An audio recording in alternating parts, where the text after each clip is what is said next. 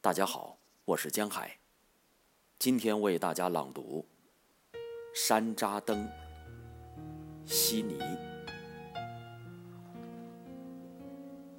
隆冬的山楂树不当令地燃烧着，蟹爪刺给小个子用的小灯盏，不想再要他们别的什么，只要他们保持不让那自尊的灯芯熄灭就行了，免得亮光招致他们失明。但是有时候，当你的呼吸羽毛般的清晰在寒霜中，它会变成地欧根泥游荡的形状，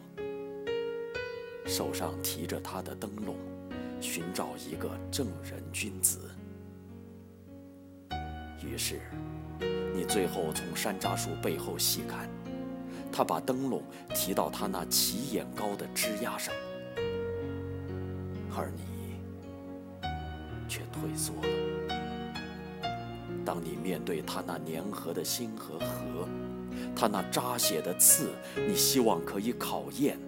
并证明你清白，他那被啄食的成熟审视你。